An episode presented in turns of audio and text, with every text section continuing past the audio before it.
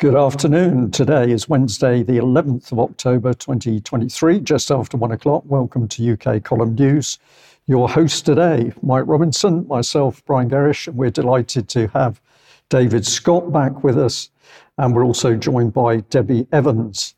Now, we're in a time of momentous events, and it's clear that uh, what has taken place in Israel has really resonated with many members of our audience. And we've had quite a lot of comment back in. We've had some robust emails, we've had passion, and we've had opinion. And we're just going to start off today's news by echoing back just a little fragment of, of what our audience has said to us. Uh, yes, indeed. So uh, this was one, uh, thanking us for Vanessa's report on Monday. Uh, here we have another one uh, doing quite the opposite. And my first comment on this uh, Brian, is just how uh, polarizing the events in the Middle East uh, clearly are with uh, with many many people, uh, including our audience, uh, and that has been reflected in the communications that we've had. Now, I would say that around sixty percent would be taking a pro-Israeli position on this, and forty percent taking a pro-Palestine position on this. But I just wanted, before we go into David and his report on this. I just wanted to mention uh, this particular tweet because uh, this is Mark Curtis uh, talking about uh, the Royal Navy assisting the Israeli blockade of Gaza because somebody had actually written to us saying that uh, you know it, Gaza Strip isn't really an open air prison because they have the uh, coast of the Mediterranean that they can escape from, or, or the the section of Gaza which borders with Egypt to escape from. In fact, that isn't really the case. But anyway, uh, I just wanted to, to mention that that was one of the issues raised. Uh, so, David, uh, let's come to you now. Of course, you've just returned from uh, Israel uh, yourself. Uh, you take us through what you've got. Yes, so I was over in Israel for just over a week um, for what Christians generally refer to as Feast of Tabernacles uh, in uh, Jewish parlance, uh, Sukkot is, is what the festival's called. And uh, the first the first inkling I had that something might be stirring was on Wednesday. I put it down to the usual amount of stirring and trying to trying to generate trouble. I didn't anticipate what actually happened, but I think it was linked. So here we've got Al Jazeera uh, reporting Israeli settlers storm Al Aqsa Mosque complex on fifth day of Sukkot. Um, they attempted to perform Talmudic rituals, uh, and this this is nonsense. This article, it's complete fabrication, and it's in its own terms. You can tell it's a complete fabrication because after the description of storming, uh, it, it, became dozens of Israeli settlers, settlers forced away onto the Flashpoint Al Aqsa Mosque complex, um, according to the Waqif department. Um, now, uh, I was up there actually the following day. There was nothing happening. There was no storming. There was no violence. There was no nothing. What there was was what there always is. Right? You have uh, it's an Islamic uh, holy site. It's operated by the Waqif. It's generally used for for the, that purpose. Um, there are set times of the day when tourists and that includes Jewish tourists, are allowed up to see the site. And historically, the Jews haven't gone because, uh, for religious reasons, it's too holy, so they haven't gone. That's changed in recent years, so now there are Jews that go up. They are assembled into small groups, and uh, some police go with them, partly to protect them. I think but mostly to stop there being any trouble. They make sure they don't pray, they make sure they don't sing, there's nothing religious or allowed to happen if you're Jewish, but you're allowed to walk around. And that's what was happening. Completely standard, nothing to see. But Al Jazeera was putting out a headline that suggested people were storming holy sites. And this is to get people agitated and worked up and prepared to do unspeakable things. So, um, nothing happened the next couple of days. I, I kind of dismissed this, thought this, well, it's, it's not going to lead to anything. That's good. Um, and then on uh, Saturday, I woke up to this sound.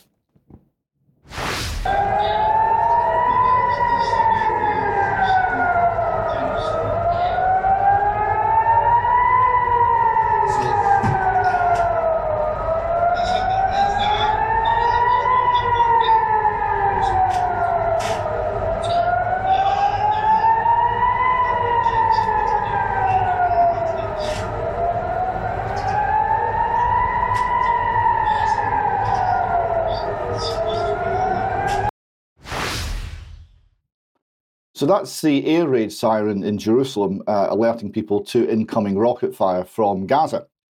Um, so there was um, quite a number of, of distant bangs and crumps and, and, and vibrations through the ground. There was nothing particularly near where we happened to be. Um, there was um, no trouble within Jerusalem, which obviously is a mixed city. There's no trouble within Jerusalem itself, um, although I think there was on the outskirts some um, some disturbances. Um, and when we started to get information coming in of what was happening down on the Gaza border. Now, the next the next bit of video we'll play is uh, provided by uh, Hamas or its supporters, and it details what what their operation involved. Now, here you see um, drones being used to take out the watchtowers along the uh, border fence. Oh, that seems to have stopped. Keep going. Uh, well, okay, uh, okay. So what then happened uh, was you had uh, people in uh, paragliders and um, uh, going over the going over the, the, the wall, going over the barrier, the, the fence, um, and they were obviously armed. And then there was holes blown through the fence, um, and through these gaps came people on trucks, people on motorbikes. So and many hundreds, it would seem now probably well over a thousand insurgents uh, came across um, the, the, the, Gaza border into Israel and uh, went into the hinterland around about Gaza. Um, and uh, the, all when this was happening, there was um, significant rocket fire coming from Gaza going towards uh, various um, population centres in Israel roundabout, including Tel Aviv and uh, Jerusalem. Uh, Ashdod as well got a lot of um, lot of uh, uh, rocket fire. Um, now, um, what then we started to find out was that the, the insurgents that had come into Israel were, were, were murdering civilians, were killing civilians in large numbers. We have some video here. It's pretty harrowing. I'd have to warn people to some of the sites are extremely unpleasant, and if you are not prepared to, to, see that or don't want to see that, probably give us uh, three or four minutes to, to get through this next section. But it will will quickly take you through some of the sites that we see we've seen uh, published on um, social media of what was happening in and around uh, uh the, the, the Gaza border area um, on uh, Saturday.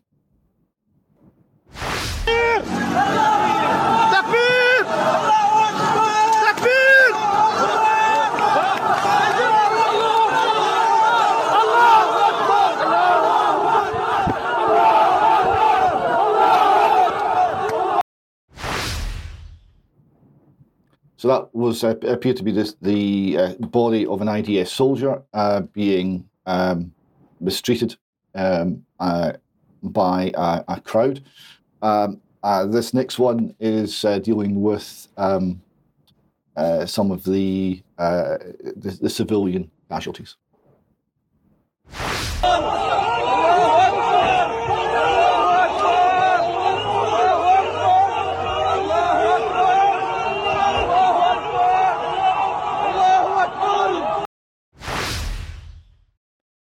Uh, that was a young uh, a young girl who'd been at the music festival, um, and you you could see uh, the men spitting at her her body there. Um, her mother um, was able to identify her daughter from that video based on her haircut and a tattoo, uh, and has apparently heard that she's actually not dead, but in a critical condition in a hospital. I don't know if that's true or not. Um, so maybe maybe that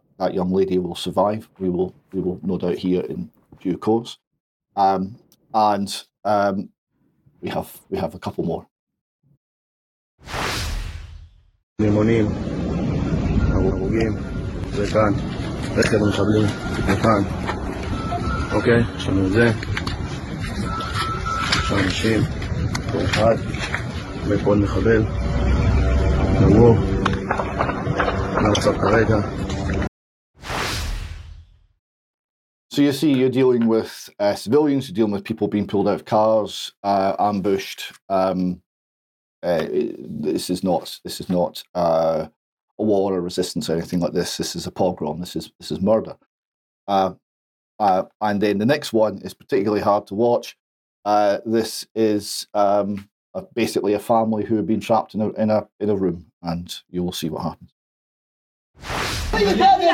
يا الله يا الله هذا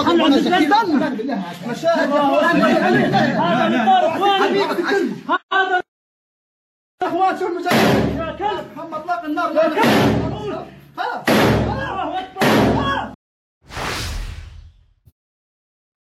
So what happened? Uh, the information started to come in uh, on, that this was what was happening in the villages and towns round about Gaza. Um, and then the, the death toll started to mount. It was it was fifty, it was hundred, it was two hundred, it was two fifty. The last figure I saw was some twelve hundred and well over two thousand hospitalised. So that gives you some sort of idea of the scale, and more on that in, in later analysis in the news. Now, uh, the Times of Israel here reports um, about at least forty babies killed. This was one massacre site that foreign press were taken to by the IDF. This is always a battle of information as well. This uh, happened before even the local Israeli press was shown any of these sites. Um, there is reports which have been widely uh, picked up in the Western media of some some babies were beheaded. Uh, a quote from an Israeli general: "It's not war. It's not a battlefield. You see the babies, the mothers, the fathers in the bedrooms, in the protection rooms, uh, and how the terrorists kill them. It's not a war. It's a massacre." And we have right. a small extract of a report from that area yeah. as well. Yeah, before we just show that, David, I just want to make the point that today the Israeli military were saying that there's no evidence whatever that there were any beheadings of babies. This this is one of these uh, things that I, am absolutely going to question whether how much truth there is in, in some of the stories that are coming out. Yeah, yeah, it's it's been it's been widely picked up, but it's but there's been no confirmation. I think that's a point well made. There's no confirmation of the beheading stories there's plenty of confirmation of the of the of the shooting and the casualties. Um, there are um, that particular story. It was notable that it was picked up widely across Western media uh, and given huge prominence um, without being confirmed. And I thought that was um, uh, not not the wisest thing for the Western media to do because it's all inflaming the situation. A point well made, Mike. Okay, so let's have a look at this video clip then. David, it's hard to even explain exactly just the mass casualties that happened right here. In fact, the Israeli military says they still don't have a clear number, but I'm talking to some of the soldiers and they say what they've witnessed as they've been walking through these different houses, these different communities, uh, babies, their heads cut off. That's what they said. Gunned down, families completely gunned down in their beds. You can see some of these soldiers right now comforting each other. Many of them reserves uh, who jumped into action, leaving their own families behind as well, not knowing the sheer horror that they were about to come to. They say they've never experienced anything like this. This is nothing that anyone could have even imagined when you're walking through here. And uh, with the shock and the initial lack of response from the Israeli military, lack of protection from the Israeli military, there was eventually a response. Um, they started to regain control of the area around uh, Gaza. This took several days, might not even be complete yet as we speak. Um, and there was then uh, shelling and bombing of Gaza City in retaliation. And we've got here um, a, a, report from the New York Times. Um, uh, nowhere to hide in Gaza as Israeli onslaught continues. Uh, Israeli airstrikes flatten mosques over the heads of worshippers. At least two hospitals and two centres run by Palestinian Red Crescent Society have been hit. Uh, so have two schools run by the UN agency that helps Palestinian refugees. And do we have a photograph of that?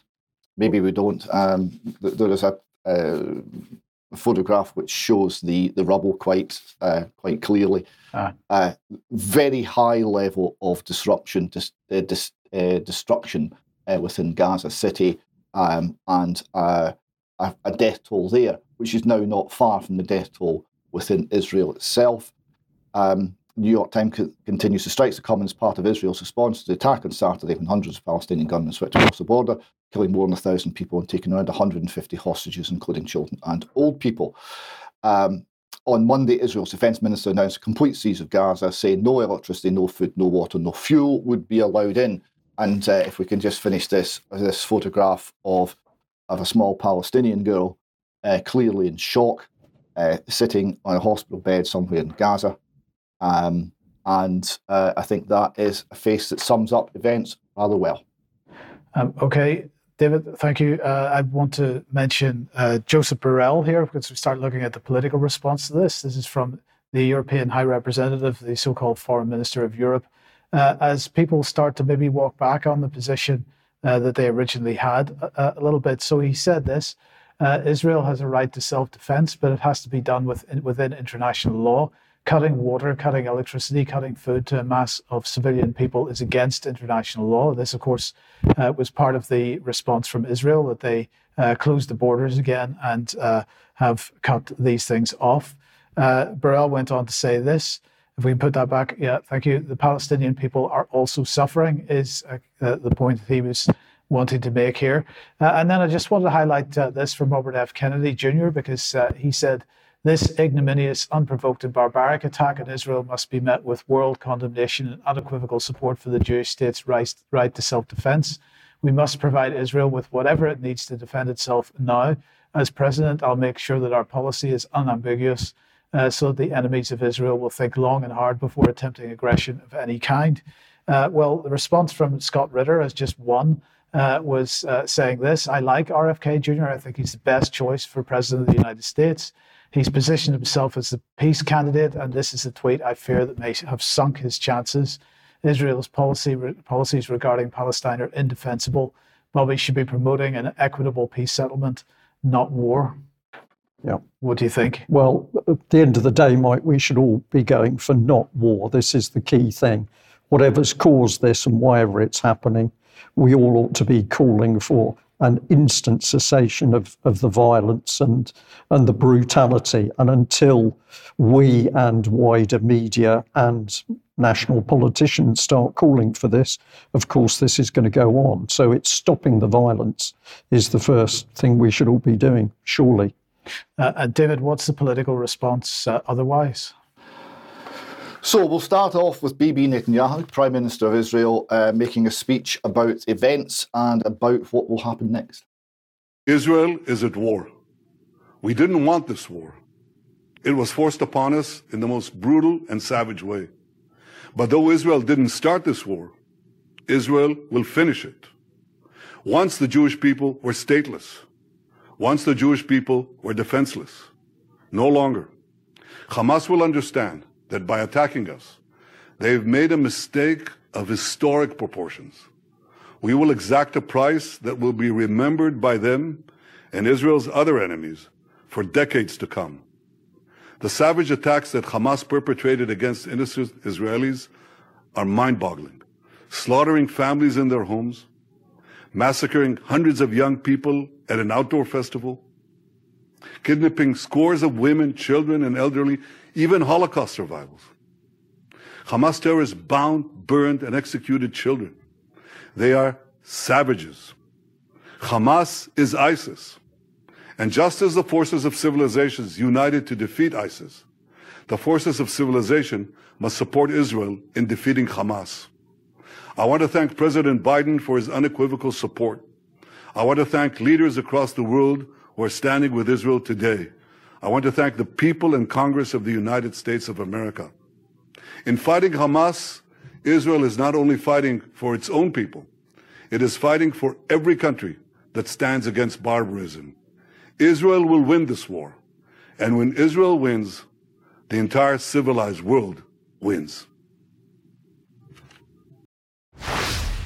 Uh, David, I, I, I wonder will Israel win this war? I mean, he's acknowledging that it's a war, but uh, uh, my my concern about a lot of the rhetoric that has been coming out of the Israeli uh, establishment in the last day or two has, been this uh, narrative of animals that, the Palestinians are animals uh, and and should be treated as animals, and that that I find pretty disturbing. Well, this this is one of the one of the risks as these things escalate that you get you get the view that the other side are subhuman, and that's one step towards making them able to be killed in any brutal way that, that, is, that is selected. Because if they're not fully human, then they don't have rights and there's no requirement for compassion. Um, we know from the um, the the history of the Jewish people that the, this is a process that, that goes into very very bad places. Um, and I saw those, and I was also concerned by those comments coming out from I think it was military people within the Israeli state. Uh, the comments there from uh, Bibi Netanyahu, Haman, Hamas is ISIS. I, I get that. I look at how these people behave, and I look at what was happening in Syria, and I see it's, it's essentially the same thing. It's essentially the same mindset. Um, and but he also said that, that we used to be stateless and defenseless. Uh, one of the things we'll come to this in more detail later. They've now got a state, but they were still defenseless, and the implications of that on Israel are going to take some time to work out. Uh, we have here a speech from the UN. Um, I think a masterpiece of whataboutery, um, and it manages to. It's interesting what it doesn't mention, but it does at least say that um, we're we're regretting the loss of innocent life. Uh, so, if we could play that, please. The OIC member states, we express our deep concerns over the loss of innocent lives in the occupied Palestinian territory and elsewhere. Regrettably, this huge loss of lives and unabated violence is a sad reminder of more than seven decades of illegal foreign occupation, aggression, and disrespect for the international law, including UNSC resolutions. The 16 years of illegal blockade of Gaza continues to raise question over the applicability of international law and fundamental freedoms to the innocent civilian population. Efforts to normalize and perpetuate illegal foreign occupation is breeding violence. There is a need for immediate steps to ensure the realization of the right to self determination of the Palestinian people and also achieving a just two state solution on the borders of June 4, 1967, with East Jerusalem as the capital of the state of Palestine. We call on all parties to exercise restraint and honor the human rights obligations. In this context, the so called declaration of war and attacks on civilian population and their properties is deeply distressing. We remain concerned about the human cost of the escalating situation. Our hearts and prayers also go out to our brothers and sisters in Afghanistan owing to the devastating earthquake and huge loss of life. We request observing one minute silence for the loss of innocent lives, including women, children, and the elderly. It is also an occasion to remember victims of decades of foreign occupation in the occupied Palestinian territory. I request you all to stand for one minute to honor those victims.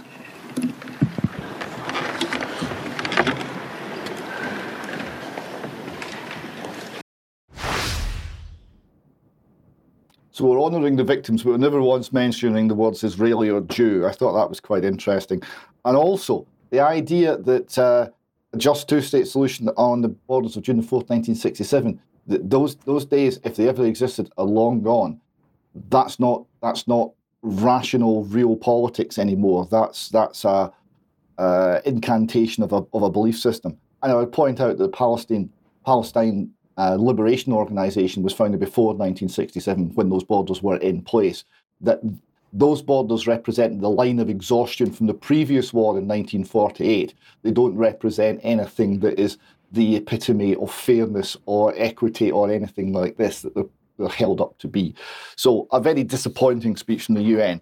Uh, far better uh, was um, uh, the response uh, from a Palestinian representative to Britain, essentially the ambassador from the PLO uh, to Britain, uh, in an interview with the BBC's Kirsty Wark. We have a short clip of that as well. You cannot condone the killing of civilians in Israel, can you, nor the kidnapping no, we don't families? no, we don't condone, and we are very clear, uh, Kirsty we reject uh, any targeting or harming of civilians from all sides.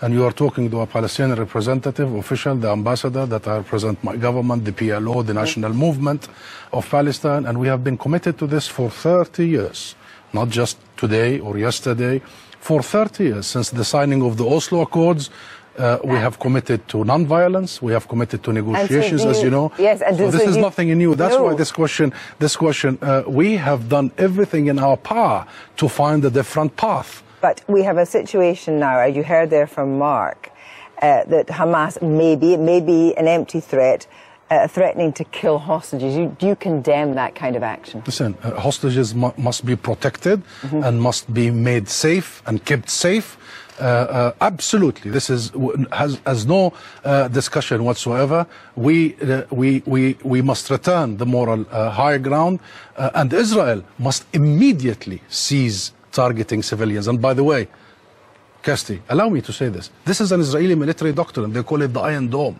Whenever there is such a, an incident, they go after the civilians to pressure the fighters. So you've heard one of the Israeli Well, we know there's been very, a lot just, of strikes just two today. minutes ago. He wanted to starve the people in Gaza. He wanted to uh, cut electricity and water. These are war crimes, collective punishment. So eh, there is a possibility that both the UK and the European Commission will cut aid to Palestinians. What's your reaction to that? That would be very, very counterproductive, and it doesn't serve anything. Wha- They will do exactly what is Israel doing. They will do exactly the collective punishment and, and, and punishing the people who has nothing to do with this. My cousin is not Hamas. In fact, her husband works for the Palestinian Authority, the opponents of Hamas. These kids, four years and two years, have nothing to do with Hamas.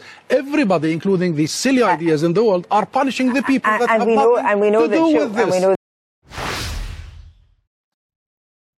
So this is this is um, uh, this is a point well made, right? And and it's important to remember that in the face of this horrendous violence, there's there's there's uh, Palestinian voices who have been looking for peace and for another way forward, and been doing so for decades, and are still there. And um, I thought he made his case uh, very well there. Um, we are a bit short for time. I think uh, some of the things on politics that can perhaps wait till uh, extra time. Um, I think it's worth maybe just mentioning briefly that the First Minister of Scotland, um, Humza Yousaf, who has uh, some of his relatives in laws are currently in Gaza, uh, has written to the British government. He says, as a close friend and ally of Israel, I think he's referring to the British government there, not himself. It's not entirely clear from the way he's formulated the English. I therefore ask the UK government to call on the government of Israel to ensure innocent civilians are protected and to put in place an immediate ceasefire to allow safe passage of civilians through the Rafah border. Furthermore, it should be uh, a human. This should it should open a humanitarian corridor into Gaza to allow supplies, including food, fuel, water, medical supplies, to those civilians who are trapped, helpless, and cannot leave.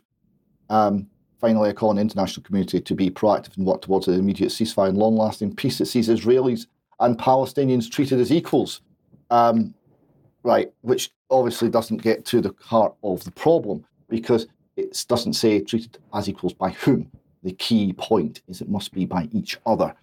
Um, the left wing response has been pretty um, extreme initially, and then there's been some rowing back. But rather than take time in the main news for that, uh, I think we'll leave that, that to extra time and move on. Mike. Thank you, David. Uh, Brian, let's move to Australia. Oh, sorry, was, was that was that later? No, we're, we're moving on to um, your Israel section. Okay, uh, so the next thing to talk about here is uh, the letter from the Home Office today from Suella Braverman to uh, Chief Constables. Uh, and it, uh, I'm not going to talk too much about this, but it says, Dear all, uh, you will be aware and no doubt share my disgust at the barbaric terrorist attacks we've seen committed against Israel in recent days. Uh, it goes on to say, as you know, Hamas is a prescribed organized terrorist organization in the UK in its entirety. It is therefore a criminal offence for a person in the UK to belong to Hamas, to invite support for Hamas, to express support for Hamas whilst being reckless as to whether the expression will encourage support of it, arrange a meeting in support of Hamas, to wear clothing or carry articles in public which arouse reasonable suspicion that an individual is a member or supporter of Hamas, or to publish an image of an article such as a flag or a logo in the same circumstances.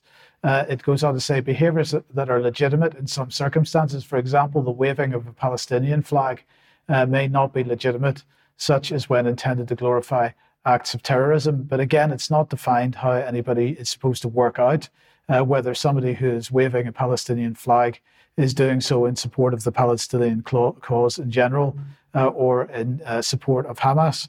Uh, so that is uh, potentially a dangerous direction to go on. Uh, and then I just want to end with this uh, because, of course, whenever Ukraine kicked off, we immediately saw the British government and the British media promoting the idea that people go to Ukraine and fight on behalf of Ukraine. Uh, we're starting to see the same type of rhetoric in the uh, UK press. There's a Sky News talking about a former uh, US, former Israeli citizen or an Israeli citizen who was formerly IDF, rather, uh, going back to take part and, and rejoin in the military there, uh, basically banging war drums uh, once again. And I'll just be very interested to see how that narrative builds in the mainstream press in the coming days. Okay, thank you for that, Mike. Well, I was going to put in some of my thoughts on what was happening. Um, I'll, come, I'll kick off with the BBC here because it's been fascinating to see what they've been saying. So, here, this was from an hour or so ago. Live scenes from Gaza will be more difficult to witness, the Israeli army. And the BBC does actually state that the Israeli military has been pounding Gaza with airstrikes. And there can be no doubt that uh, the majority of those airstrikes are on primar- primarily civilian targets. And I say to that that, of course, if the Russians had adopted uh, this tactic in Ukraine, they would have been instantly branded as international terrorists. But of course, they haven't done that. But this is what's in store for Gaza. Uh, this is a bit more of the BBC's reporting. And again, it's interesting that they come straight in on what's happening to the Palestinian population. So they've got a quote from a Palestinian health ministry Gaza 1,055 killed, 5,100 injured, of which 60% are women and children.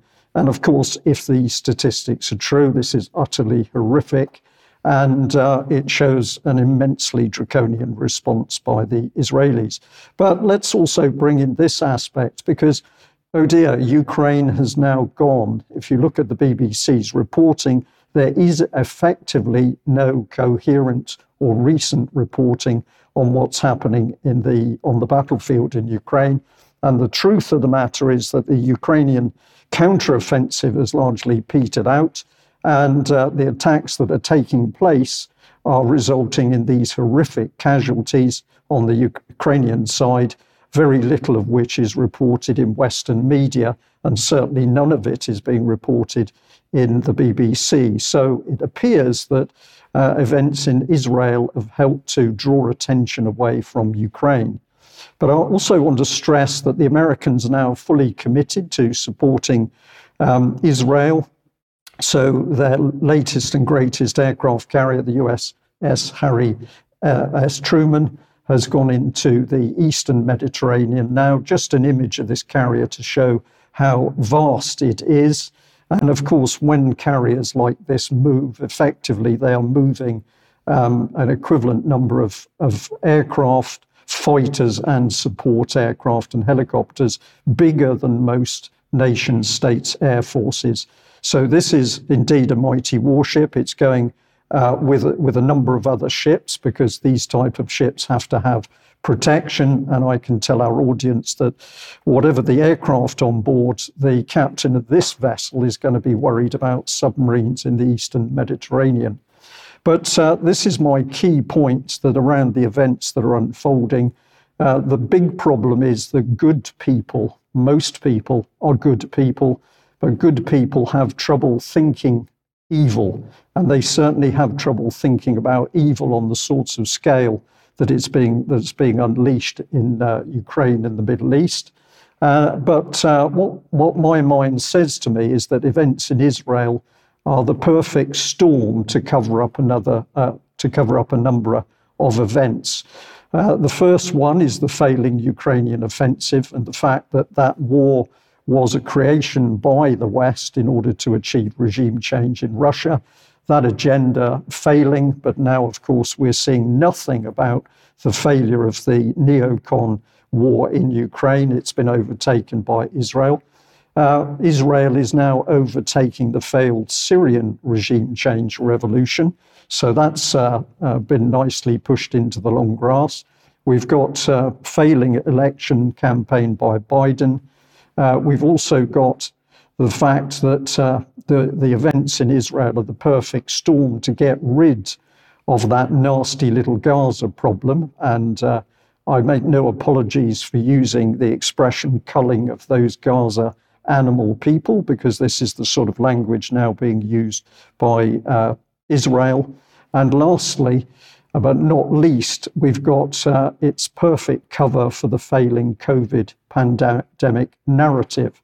So my mind says that while these immense events, events are unfolding, Um, and we're going to see more and more um, information, in particularly the Western media, other critical subjects are going to slide away into the long grass. So think about the headline. The problem is that good people have trouble thinking evil. Uh, the next point that I've considered is the idea that uh, US, UK, Israeli, NATO intelligence somehow failed and did not know anything was brewing. David, you've told us that you had a gut feeling that something was uh, afoot when you were there in Israel, but we are led to believe that the intelligence services of the Western world and Israel did not have a clue as to what was happening. And if we just concentrate people's minds a bit on what intelligence means in this sense, of course, it means human beings on the ground living amongst the local community, infiltrating their networks in order to know what's happening and what's about to go down. Uh, we've got massive video surveillance, and it's clear that a huge number of weapons were somehow brought into Gaza Strip, but apparently nobody knew. Uh, we've got huge web based intelligence these days, which is incredibly effective, but apparently nobody knew who was talking to whom and what they were planning. And uh, we've also got signals intelligence, the listening into other forms of communication, which Alex Thompson, of course, has spoken to us about. Uh, nothing was heard on that either. And then, of course, we've got the huge surveillance capacity of space and drone assets, both military and civilian. So I personally find it extremely unlikely that this was not known about, in which case this event was allowed to go ahead in order to achieve perhaps some of those other factors which I've already mentioned. So difficult problems like a failing war in Ukraine can be overridden with all of the events around Israel. Cruel, callous, unbelievably cruel and callous, but this is what happens when you have people worldwide prepared to deal in utter evil. And I'd like to remind our audience that it's only been the UK column that has warned people in UK about the um, uh, partnering of uh, UK intelligence services directly with intelli- uh, Israeli intelligence services. This goes back to 2014 and a memorandum of understanding on digital government, uh, where Francis Maude from the uh, Conservatives was boasting that our security systems were now going to be fully integrated with Israeli intelligence systems, in particular GCHQ and the Israeli D- Defense Unit 8200. Uh, but it also included linkages into the level of universities. And a little bit later on in uh, the timeline, you were reporting about this organization, um, uh, Mike, where we've got uh, even more cooperation with Israel about data driven behavioral change. So I find this uh, an impossible idea that uh, basically nobody knew. Uh, I say to our audience, somebody knew uh, but they didn't give a warning, and they didn't give a warning because events uh, were, wanted. Those events were expected to happen, and the idea was to allow people to uh, do their worst. So our headline at the time was When did the British public ever agree to Israeli military surveillance of their private lives? That was one angle, but we now see events in the Middle East. And I'd also like to ask a key question what has BBC Media Action been doing in Gaza? They've been there since the summer of 2014. Uh, they're operating, of course, through the Foreign and Commonwealth Office. Uh, in Syria, BBC Media Action was boasting of having worked with people calling for overthrow of the government and assisting that process. So, has the same thing uh, taken place in uh, Gaza? I can't answer that question, but I'm highly suspicious. So, those are my thoughts. I think there's a lot of questions to be answered, and it's going to take time for any of us to actually work out exactly what has happened, what is happening, and what is going to happen around these horrific events in the Middle East. So, where does that leave us, David? What what are the sort of open questions? Well, let, let me just say a few yeah, let me just say a few words of what Brian said there. Uh, firstly, the um, the calling of people animals quote. This was from Defence Minister Yoav Gallant He called for complete siege in the enclave. Quote, we are fighting animals and we are acting accordingly. If there was any soundness in the Israeli government, and I don't think there is, he would be sacked. Right? He's shown himself to be unfit to be in that position. Well, well, that's true, David. But Um, but some of the language that Netanyahu was using in his in the speech that you showed earlier was was he didn't use the word animal. I can't remember the term he actually used, No, but it was no, he- it was along the same kind of lines. well, uh, the, the, the, there were many thousands of barbarous acts there, so I think you've got to cut them a little bit of slack. But calling the entire population, calling for a, a, a complete siege and we're, we're fighting animals, I think that, that goes uh, over the line. I think he should go. Um, secondly, uh, the, the question Brian's raising is a question of intelligence, which is the next one I want to talk about. Uh, when I was over there, I wasn't just relaxing, you know, I was operating on behalf of the UK column and I managed to get myself a press pass to the International Christian Embassy Jerusalem Israel Day, um, which was being addressed by uh, Gila Gamliel, who is the uh, Israeli Minister for Intelligence. They have a cabinet minister for intelligence. And she came on and she was introduced with a little joke. She says, she's the Israeli Minister for Intelligence. She probably knows more about you than you do. And, and the, the crowd had a little chuckle at that, and it, it seemed like quite a good joke at the time. Doesn't so much now. Now, she's only been in post since January 2023. None of the cabinet particularly long served, and um, we'll see if she keeps her post. In Israel, one of the questions that's come up very quickly, very strongly, is how could this have happened? How could our defence forces, our intelligence agencies, not have seen this coming?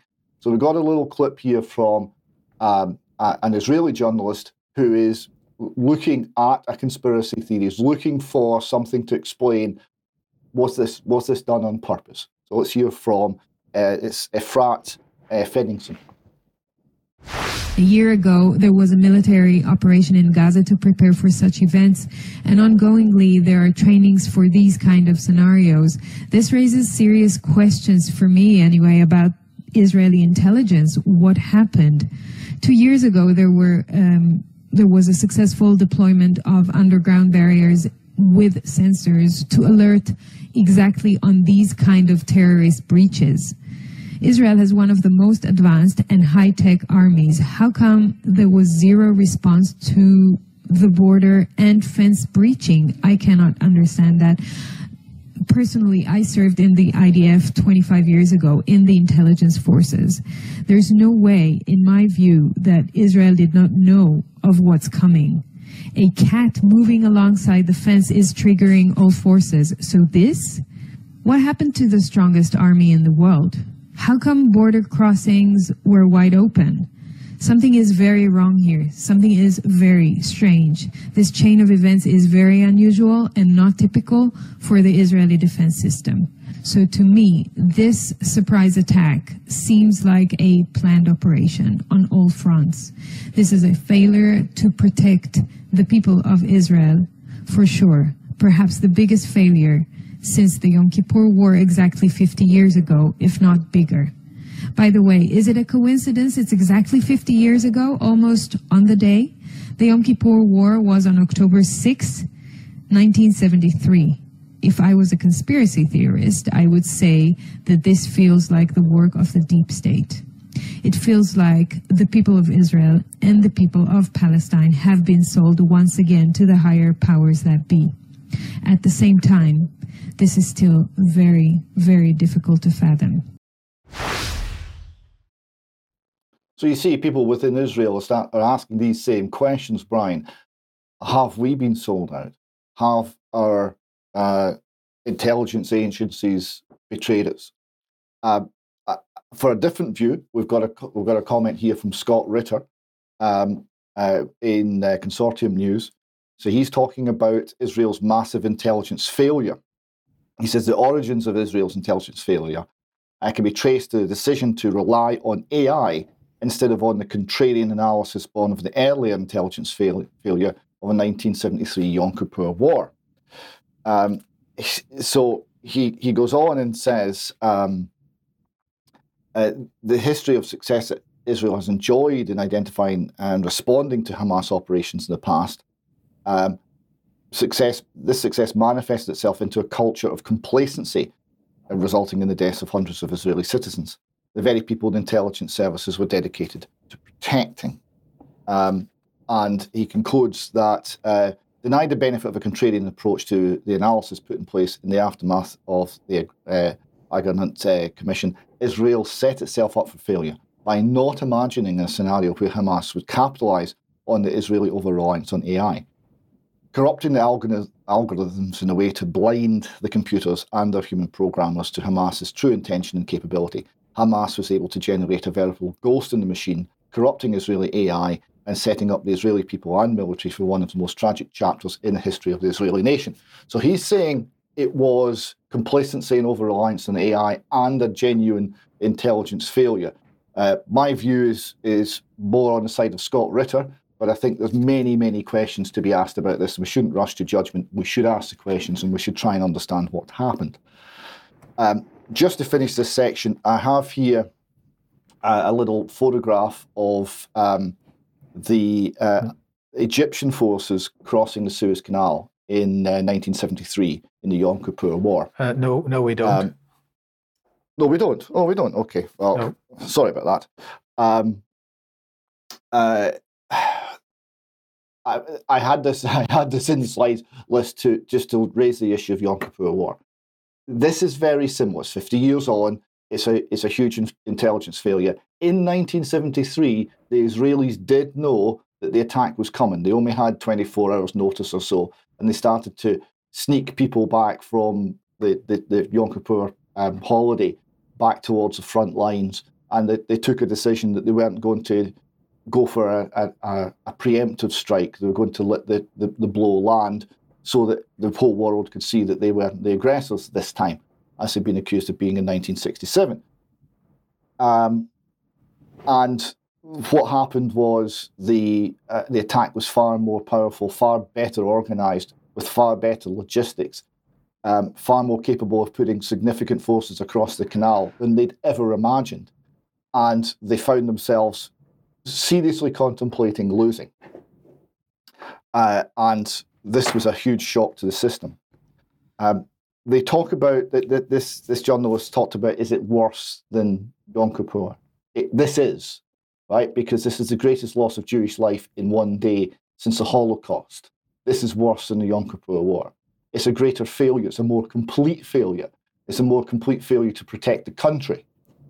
It's not a military setback. It's a complete military absence. That's one point. So we, we need to know how that happened. Um, my next question is why now? Right? It's been suggested that this has been instigated by Iran as part of a geopolitical process to stop the uh, alignment of Saudi and Israel and the normalization of, of uh, relations between Saudi Arabia and Israel. Maybe, but there's, there's some, there, there is geopolitical planning at the heart of this, and trying to figure out exactly what that is and say so reliably is, is going to be very important. And finally, um, where now? I don't think that Israel's the same after that attack. I think it's it's the, the, the psychological effect on the population is going to take many years to sort out. Um, I, I, think the country's been changed. I think the entire geopolitical situation in the Middle East has been changed. Nothing is the same, and we shouldn't expect it to be.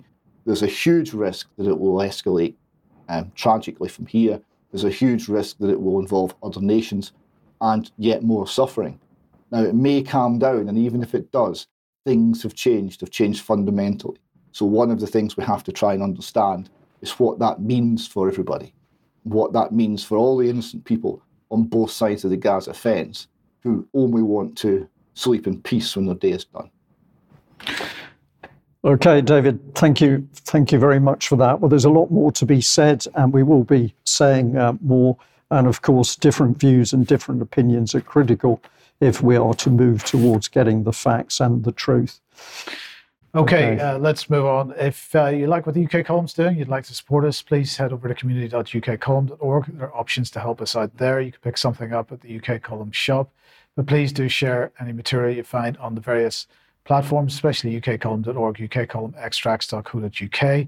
Uh, David, tomorrow an interview with Jasper uh, Machogu. Uh, just 20 seconds on this, please.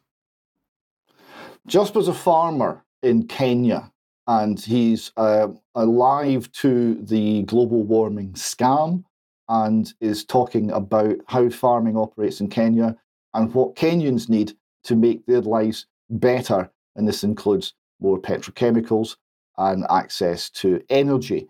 Um, he's a very interesting gentleman with many things to say on many topics. I really enjoyed talking to him, and I hope you enjoy listening to the interview. Okay, thank you. And uh, Debi, finally, welcome to the program. And uh, your interview that was went out yesterday is now on the website with Dr. Ros Jones. Yes, um, do please share this very important information. Um, we're talking about injections and medications for children, pregnant mums, and babies. Uh, and your blog is up. Yeah, as well as all the topics that you can see there on my blog. Um, I'm also covering other disasters that are going on around the world. And lest we forget that over 2,000 people have died from the recent um, earthquake in Afghanistan. Okay, and a reminder again of Andrew Bridgen addressing the public on Friday, the 20th of October in Parliament Square following his debate uh, on excess deaths in Parliament. Uh, so, uh, Covey Leaks here asking for people to turn up uh, at Parliament Square from 2 p.m. to support Andrew. The debate itself uh, taking place in Parliament. Uh, the call is still for people to contact their MPs to encourage MPs to take part in this debate. Very briefly, a reminder of the MHRA Not for Purpose t shirt available now in the UK column shop. And then finally, to mention the symposium on 5G that we're running uh, next Tuesday, beginning at 7 p.m. Uh, UK time.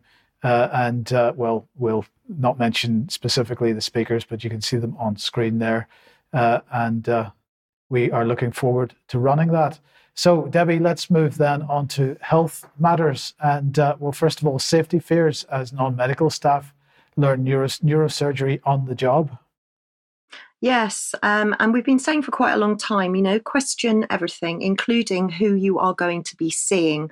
Associate physicians, um, otherwise known as doctors, are assistant doctors. Uh, most of them have done uh, a university degree in life sciences or health, and then they've got a two-year bolt-on. Most of them earn around between forty-one and forty-six thousand, but this is completely unregulated profession. And now we can see that non medical staff are learning literally neurosurgery on the job. And this goes on, you know, this isn't just neurosurgery. And let's not forget that this is unregulated, but we're also looking at other skills and admissions by um, associate physicians. And one assistant uh, of associate physician said he was literally learning on the job and he was uh, drilling holes in patients' heads. Um, this is going on from the um, first screenshot from the Telegraph. There's a bit more detail in in the next screenshot.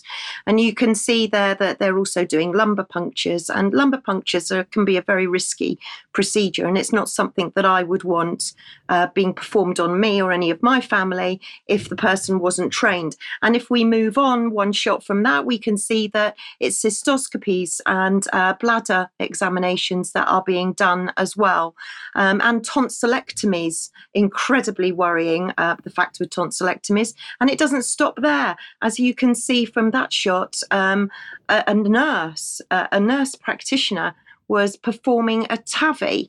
Uh, this is a transcatheter aortic valve replacement. And I've got a member of my family who's had a TAVI. And uh, when they signed the consent form, they were told that there was a risk of death. So these are um, very serious procedures being carried out by very junior or even untrained people.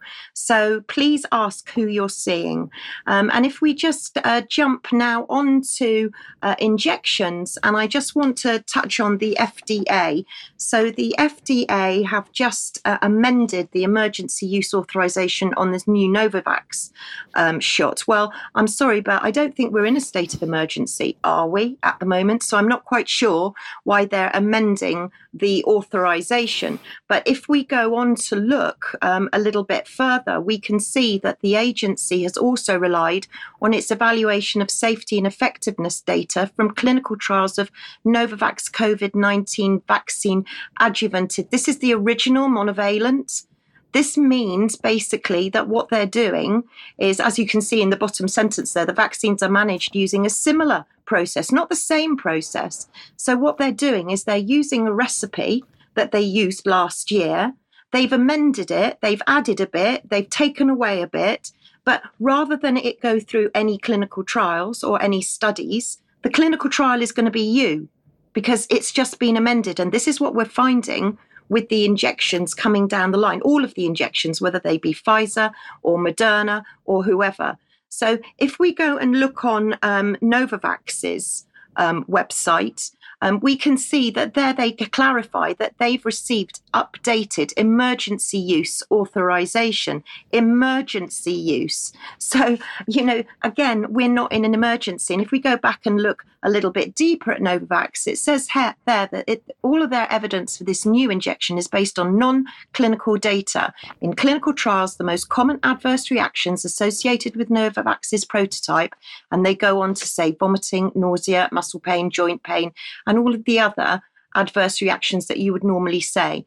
But it also says, and this is very important, Novavax COVID 19 vaccine adjuvanted 2023 to 2024 formula has not been approved or licensed by the FDA, but has been authorized for emergency use by the FDA under an EUA, that's an emergency use authorization, to prevent coronavirus disease. And it's for use in individuals 12 years and over.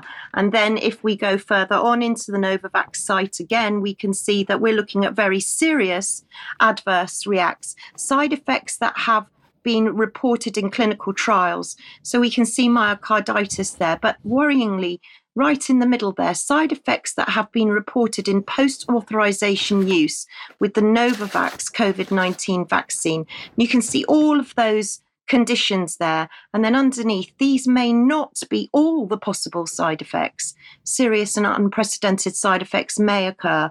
The possible side effects are still being studied. And basically, if you've got a problem, go to the hospital. So um, I found all of this quite concerning, and I wanted to find out what a forward learning statement is. And a forward learning statement is a statement that's relating to the future of Novavax, its plans and its prospects. And um, I won't read it all out. I'll just read out a little bit that's underlined in red. Novavax cautions that these forward looking statements are subject to numerous risks and uncertainties that could cause actual results to differ materially from those expressed or implied um, by forward looking statements. Now, these risks and uncertainties include safety and efficacy. So I would say that this injection the one that's being rolled out in the USA, it has no clinical safety data. It's had no checks, no balances, and the people that are receiving it are the clinical trial. And if we stay with injections, we can see that Moderna uh, are very busy bringing out um, a combined flu and COVID vaccine um, as separate sh- uh, as as one as one shot but they're also thinking of bringing out RSV, flu, and COVID too. So plenty more to be going on. And the next generation's coming up too. So we're not going to be needing to store them in freezers. Um, we're not going to be using multi dose vials anymore. These injections are going to be uh, released in pre filled syringes, and they're only going to need to go in the fridge. Uh, wonder why it wasn't that easy first time around, eh? Um, and then I want to look very quickly at needles because needles have been in the news. So if anybody's a little bit uh, feels a little bit queasy talking about needles, they might just want to avoid the next one one or two minutes. So the needle length for vaccines apparently should vary based on weight. Now, in my day, it was always based on site. So you'd use a different needle for whether you were giving a subcutaneous injection or whether you were giving an intramuscular injection. Um, and apparently, the this needle they're saying now should be based on weight. But how relevant is the needle?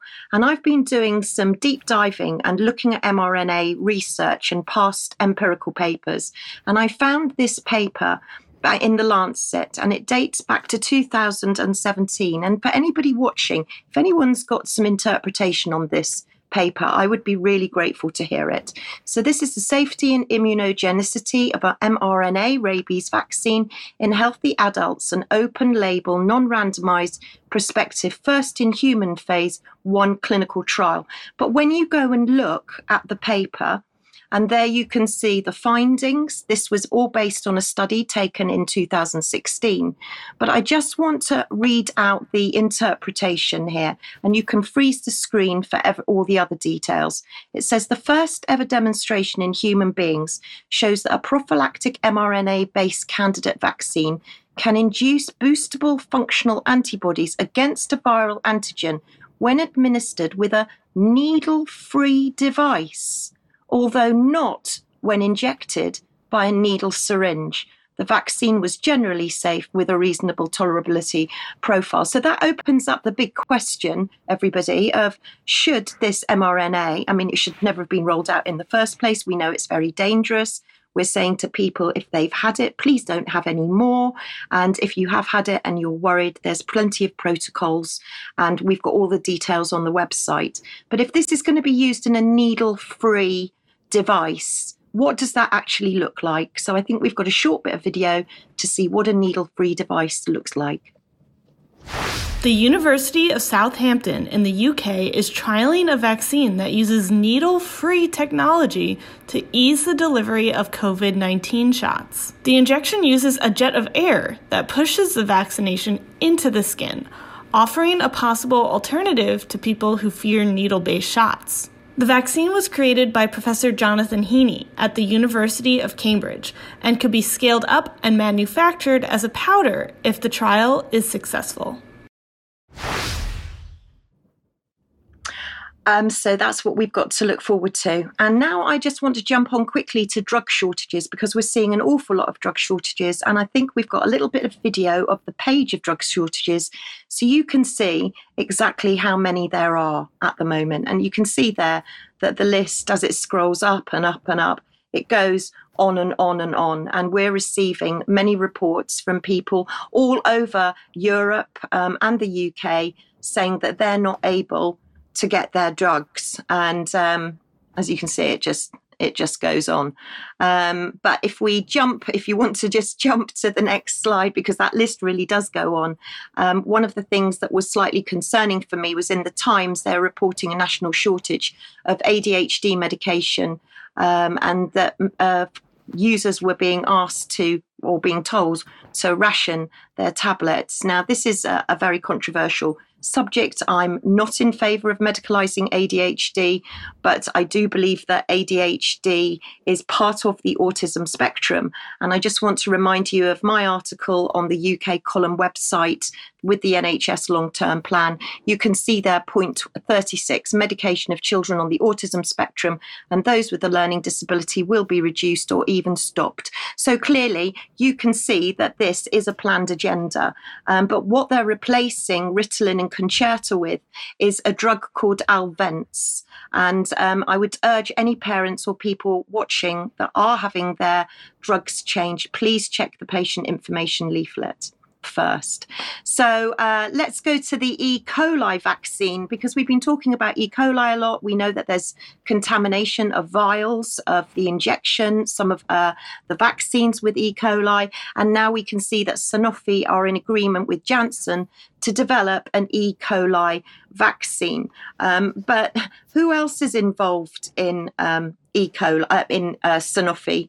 Actually, let's go back to the MHRA, and there you can see our good friend, Professor Graham Cooke, um, who's got conflicts of interest there, and you can see Sanofi on there. It always goes back, doesn't it, to the uh, MHRA, uh, Professor Graham Cooke. And then let's look at the MMR vaccine because parents, thank you very much. You're being ever so wise.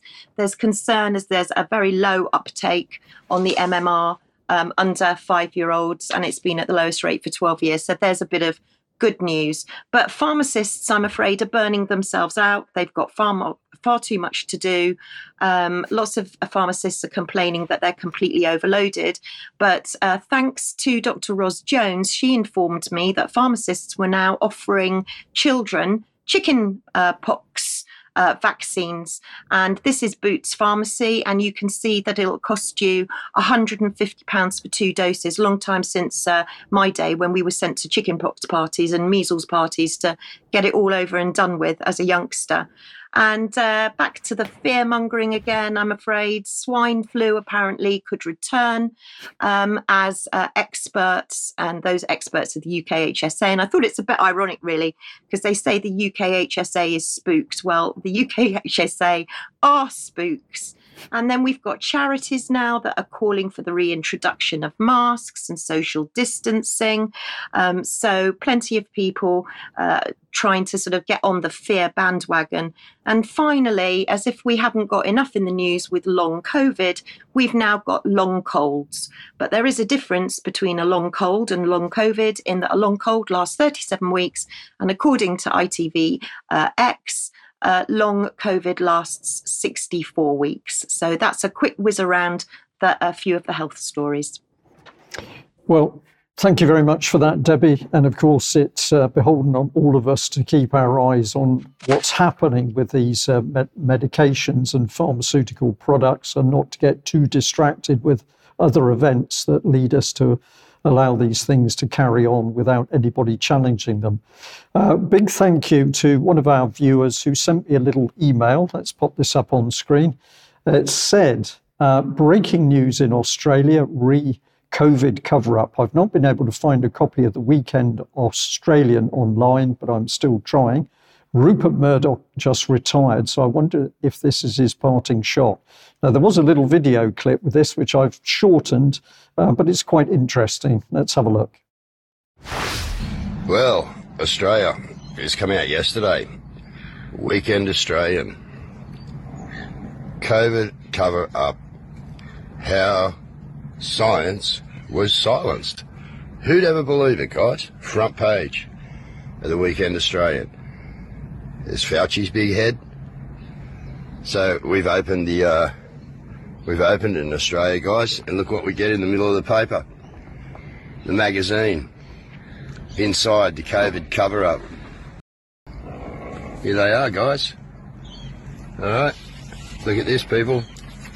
This is where Australia's gone. Nothing to see here. Who uses that comment, guys? Maybe us, eh? Nothing to see here. Well, there's now something to see here. Secret research, spin cover ups, new revelations, all about the likely oranges of the coronavirus are shocking.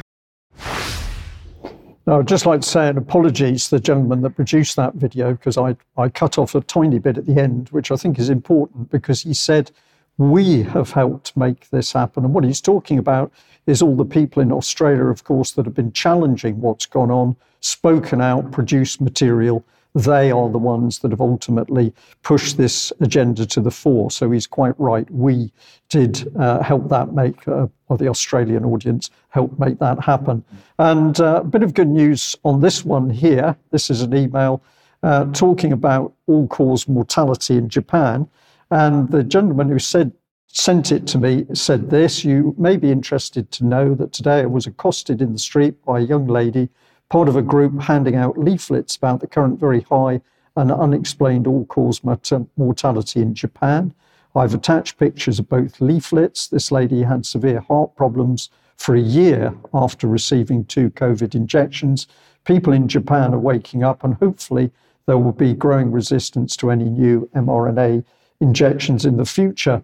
I'm happy to add explanations of the leaflets if required, but the graphs are clear I have not had time to watch the YouTube videos linked to the QR codes.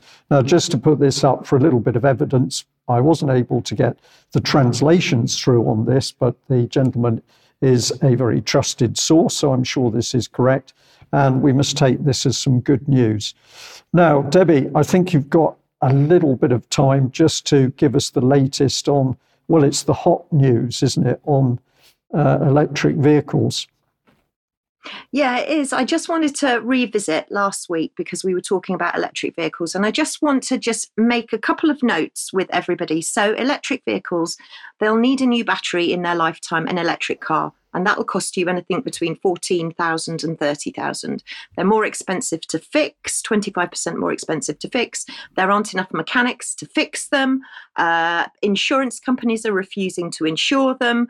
There's a lack of infrastructure to charge them, and they set on fire. And if that isn't enough to put you off, my next question would be do you know who you're who you're seeing in the NHS? Do you know what you're getting in the NHS? But do you know who you're parking next to? Because last night, Luton Airport car park was engulfed in flames, um, and this has been a really serious fire. Um, up to 1,200 cars were parked in this car park and it literally just exploded. Um, and some people have been taken to hospital. I believe five people have been taken to hospital. And then, uh, thanks to our great friend Cheryl Granger, who sent me this um, from Instagram, uh, clearly showing that it would appear to be an electric car that seems to have started this. Now, all the flights from Luton are, as as far as I'm aware, still cancelled. Even now, as we speak, there there is nothing flying from Luton. So it's not just electric cars, is it? It's electric bikes, and we've said for a very long time, you know, people are charging electric bikes in their hallways, in in their bedrooms, even. And this um, article in the BBC came out of uh, this is the 11th floor of a block of flats, and all I can say is thank goodness the cladding seemed to, to work on that because I dread to think what might have happened if that had been a block similar to Grenfell that didn't have protective cladding on it. So that e-bike was on the 11th floor and on close to my home here in Cornwall, in St Austell down the road, we had sirens and all sorts going off the, the other week. And that was because another electric van um, had exploded outside this couple's house. They were asleep in bed. It was the neighbours that actually woke them up and pretty much saved their lives. And the next screenshot is is just a, a follow on from that. And the lady, the wife, said that she believed the blaze was a result of the car, and it did blow up. And now she's lost her confidence in the safety. Well, that's quite a a story, isn't it? To lose your confidence, your whole house goes up in fire. But even worse than that, apparently these electric cars are kidnapping the drivers. So this gentleman here, Brian Morrison, he had a thirty thousand pound MG, and he, it got stuck at thirty miles an hour. And so when he was driving back from Glasgow, so this is uh, near to your patch here, David, and he was unable to stop. He was dodging red lights. He couldn't use his brakes, and he had to be crashed actually into a police van in order to stop. And apparently, there are 100 million lines of software. So, what could possibly go wrong there? So, if that hasn't put you off having an electric car or an electric vehicle, I'm not sure what will. Uh, right, Debi, are you going to show this little video clip? Oh, yes. Sorry. Yes, this was the video that we missed from last week, um, and loads of people were asking to see it. So this is this is Scott He's a YouTuber and he's got a little bit of information on electric vehicles for you. Well, now electric cars have become more expensive to fill up than gasoline cars. So the one big advantage of electric cars is that they are cheaper to recharge than pouring gasoline. Well, that's kind of vaporized. But don't I didn't warn you. The price of electricity is just going to keep going up. And this is the tip of the iceberg because when you buy gasoline, there's a road tax that helps pay for the roads. Guess what they'll start sticking on electricity bills? A road tax if everybody starts driving electric cars. Because if they don't, then we'll all be driving electric cars on roads that are full of holes, even worse than they are now. And of course, it doesn't even include buying one of these chargers, paying an electrician to wire it up to your house. You add all this stuff in, the myth of cheap electric cars is just that a pipe dream. Yeah, brilliant. Scotty Kilmer on YouTube. He's absolutely brilliant. Do do watch him. Okay, uh, Debi, thank you very much for that. we're going to end on brace yourselves. Uh, I had missed this, but luckily somebody sent it through to us. Uh, here's an Express article uh, one single word proves Tony Blair is really manipulating Keir Starmer, and it's worrying.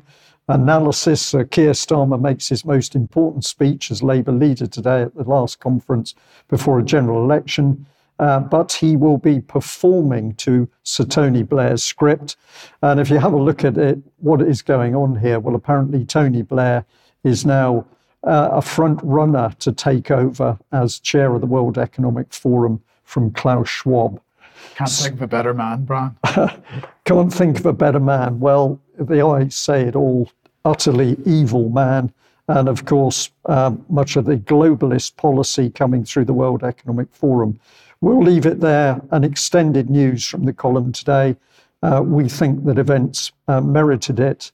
Uh, so thank you all for staying with us. And uh, we will be back at the same time on Friday for the news, but we have got extra time uh, today in a few minutes. So if you're a su- subscriber, join us then. Thanks very much. Bye bye.